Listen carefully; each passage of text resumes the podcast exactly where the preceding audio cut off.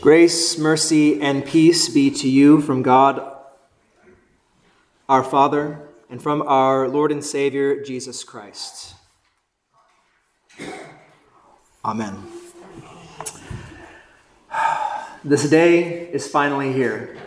Not just me being here, but Reformation Day, right? It's finally here. This is one of the great days uh, of the church here, as far as, uh, as far as we're concerned.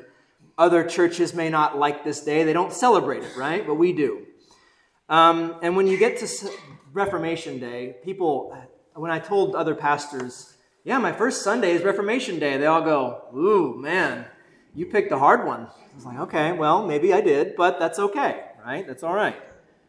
It's a good day. And one of the things that I'm really challenged on, I think most pastors preaching on this day would be challenged on is to say, what am I supposed to say? Uh, not only, like I said, this is my first sermon here, and uh, I've heard from some of y'all that you've been watching me online when I was back in Fredericksburg, and, and so you've kind of heard a little bit of how I preach, but still, it's not the same as actually me being your pastor preaching to you live and in person, right? So, what do I say on Reformation Day? Do I do I go through a history of the Lutheran Church? Do I talk about how we got here? Do I talk about the church in general and say what started this whole thing? How did we get here? And, and you know, what's the deal? Um, do I talk about the hymns? Do I talk about the heritage? What do I do, right? Excuse me. Well, if there's anything that I can do, it is to talk about God's Word right? That's what we pastors are supposed to do. So sometimes it's best to just keep it simple, right?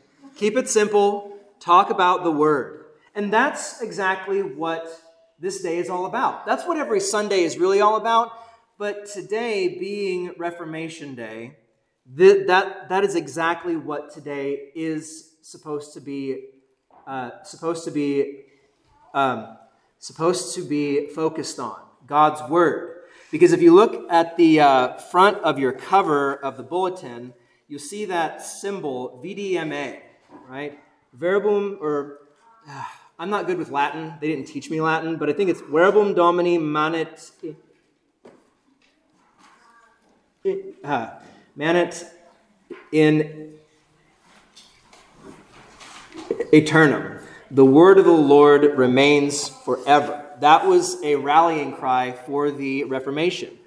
The Word of God had been not necessarily entirely lost, but at a certain point, it certainly was de emphasized so much to the point where traditions of men started to be what people thought God was actually teaching, right? and we, being Lutherans, we're very interesting. We're very unique. And I'm not just saying that because I am one, right? Uh, it's very tempting to say, we Lutherans, we're the best. You know, my, um, my grandfather used to say, if you ain't Lutheran, you ain't nothing. So I was like, all right, I, I, I get it. I get it. We do believe there is salvation outside of the Lutheran Church, of course, right? But the thing is, is that we love our heritage and our tradition because we believe that we have the truth, right? And it's not that other churches don't have the truth, they don't have Jesus, but it is that we believe that according to God's word, we have everything that we need, and we do our best not to bring in other things that might muddy the waters, if you know what I'm saying, right? We Lutherans, uh, well, we follow after the namesake. We don't worship Luther, but we agree with him, right? And he was a wonderful man who was a brilliant, uh, a brilliant pastor, uh, a brilliant preacher, and a great, uh, a great writer of hymns. And we just sang one of the best, right? That's one of the favorites. I was talking with Fran. I was like, well, what do we sing on Reformation Day? I said, that's a ridiculous question. Of course, we sing A Mighty Fortress, right?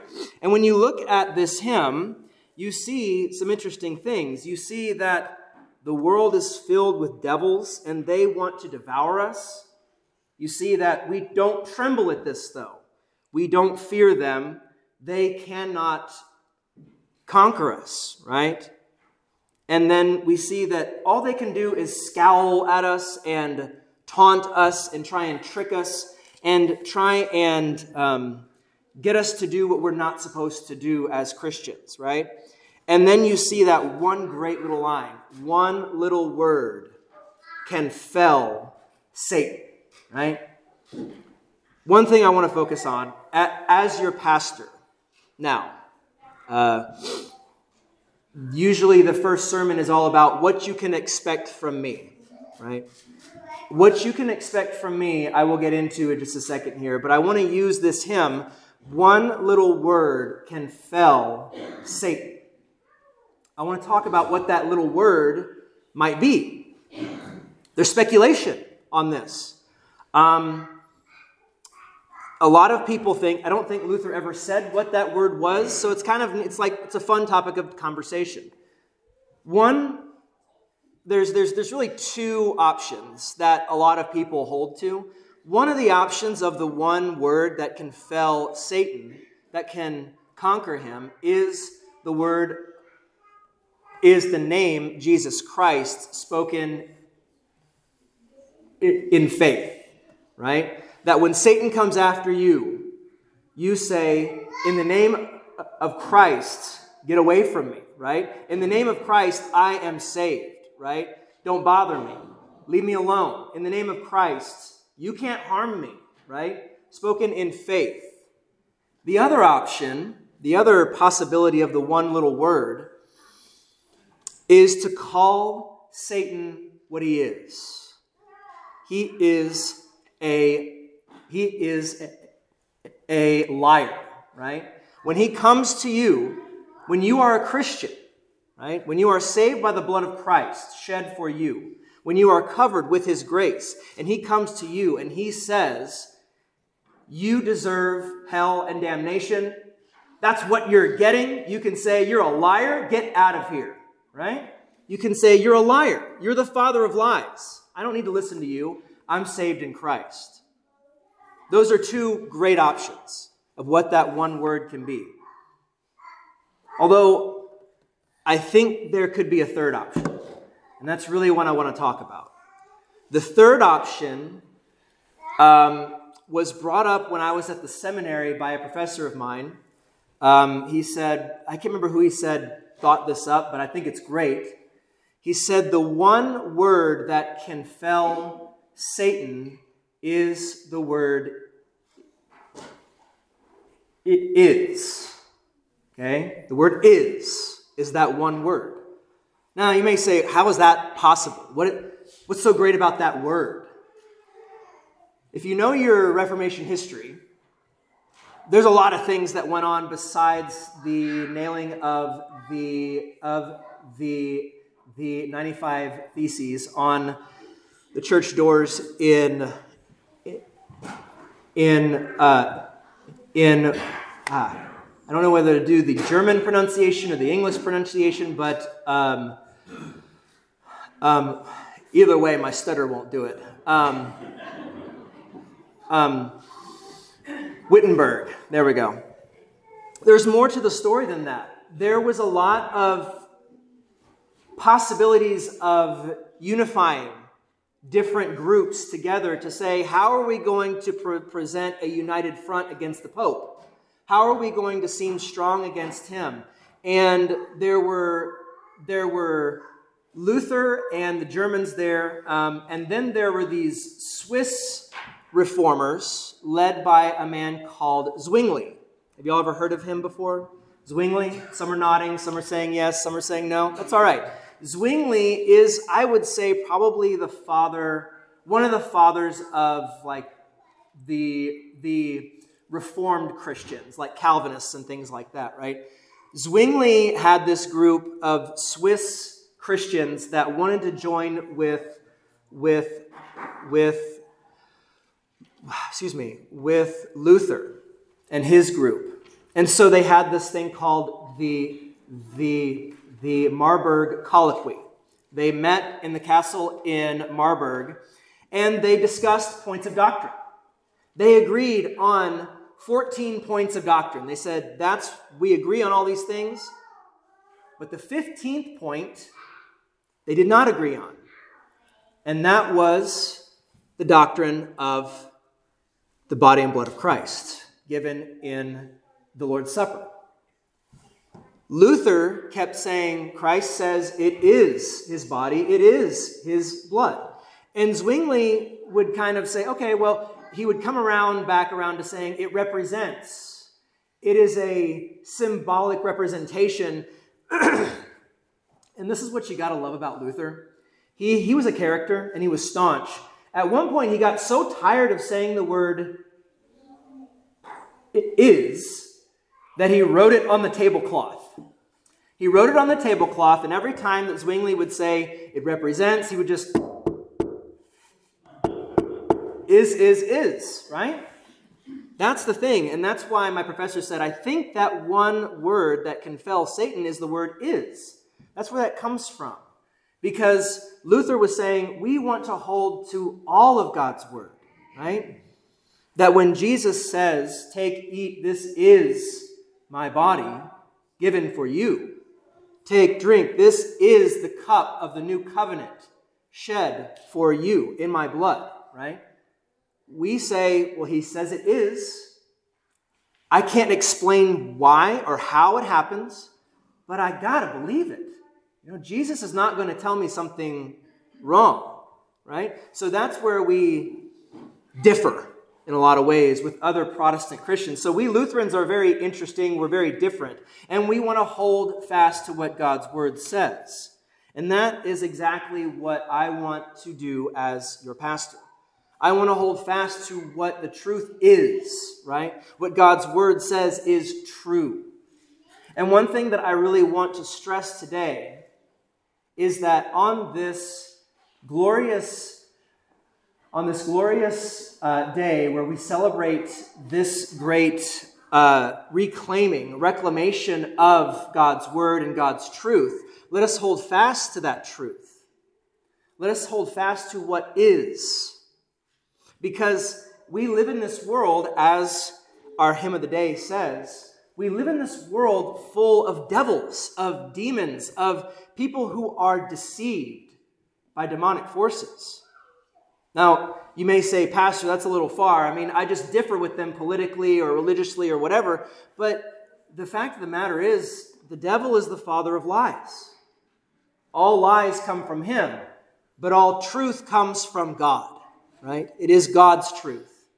And so we see from Jesus, uh, from our gospel text today, he says that if you abide in my word, you are truly my, you are truly, you are truly my disciples, and you will know the truth, and the truth will set you free. People who believe in lies are in bondage, they are in slavery, they serve sin. Jesus says, if you, that everyone who commits sin, it also means practices sin, you are a slave to sin. Now, you don't practice something unless you want to get really good at it, right? If you practice it, if you hone your skills of sin and you just keep on working at it, you're a slave to that sin. That is not what God wants. That is not what God wants for anyone. And the reason why I think it's important to say that one word that can conquer Satan is to say what is. Because, well, now you're going to say, Pastor, you're getting a little off the rails here on your first sermon, but we live in a world where, I, I mean, it may not be a problem here in this town, but in the, in the world at large, we live in a world where people really struggle with, with that word, what is.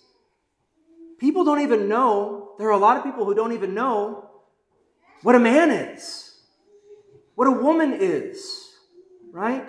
We are in this battle of saying, Am I born a man just because I, you know, look like a man? Or am I born a woman? Or, you know, it's, there's a lot of confusion. There's so much confusion that we have to understand what truly, what truly it is as God has spoken in His Word. And I say that because we have a lot of the emphasis on the gospel, right? We love talking about Jesus. And Jesus is the focus, right? Jesus is why we are here. Christ is why we are gathered here to hear his word and what he has done for us in dying for our sins. And the thing is, though, is that we also agree as good, good, as good Lutherans. We know that the gospel isn't the only thing. We have the law and we have the law and and excuse me, the law and the gospel, right? We have to have both of those things together. If we only tell people about Jesus and we don't tell them about why he came to die for their sins, well, if you tell them like he died for your sins, they go, "Whoa, what do you mean sins? What is this whole sin business?" Right? The thing is, is that people are not really going to care about Jesus coming and dying for their sins if they don't even know what sins are, if they don't even know how they are sinful, right? So we have to speak both the fullness of God's word, but we have to let the gospel reign supreme. We have to say, yes, you are a sinner. All have sinned and fallen short. And yet, how beautiful, how wonderful it is that Christ became flesh and died for your sins. How wonderful it is that in the fullness of God's plan, He doesn't let you just languish in sin and despair. He picks you up and He says, You are my child. Let me wash you clean with the waters of, with the waters of baptism. Let me feed you the very body and blood of Christ. Let me give you all that you need to sustain your faith. Let me do this for you. That is why we have this great service called the called called the divine service. In German, um, in German, it is um, in German it is pronounced in German, it is pronounced Gottesdienst. God serves us, right? He comes and he gives all of himself so that we would know his love. And so we take that love and we go out to this world, not being afraid of the people that are so severely deceived by the lies of Satan. We don't fear them and we don't hate them but we speak the truth in love to them. We pray for them. We tell them, listen, this is not what God wants for you. Please come with me to church sometime and hear about the truth. Or let me talk to you about the truth. Let me pray for you. That is a hard thing to do. Even as a pastor, I, I have a, a stutter. It's hard for me to go to people and say, hey, I'm praying for you, right? Or say, hey, it seems like you're a bit downtrodden. It seems like you're a bit confused about something. Let's talk about this. But that's what we're called to do, right? We're called to proclaim God's truth. We're called to live in God's truth. And so, as your pastor, I pray that you can expect that from me God's truth in its fullness, in the law that says you, you have sinned and fallen short, and in, and in the gospel that says you are saved. So, um, I pray that as you go forth from here, you would know that God truly loves you, that Christ has truly died for your sins, that you would hold fast to this, and that you would want to proclaim that to everyone out beyond, beyond, beyond these walls, so that they would know the truth so that they could be set free. And the peace of God, um, and the peace, and the peace of God, which which surpasses all understanding, um, will guard your hearts and minds through Christ Jesus our Lord.